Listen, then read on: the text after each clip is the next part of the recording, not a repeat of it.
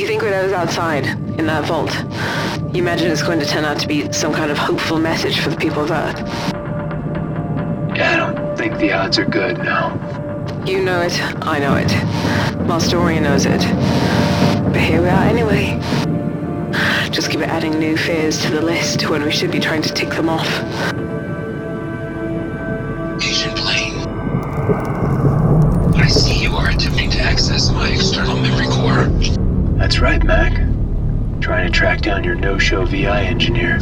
No contact with Miss Emerson has been made for more than 10 hours.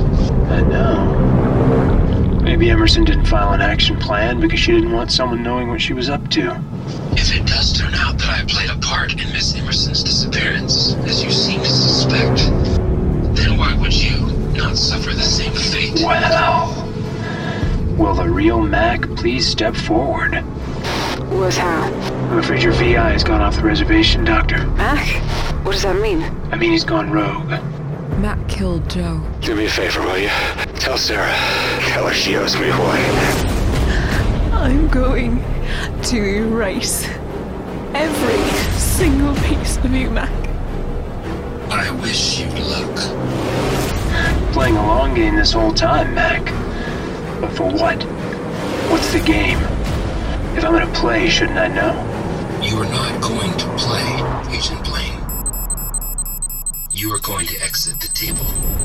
Oh, this is gonna hurt.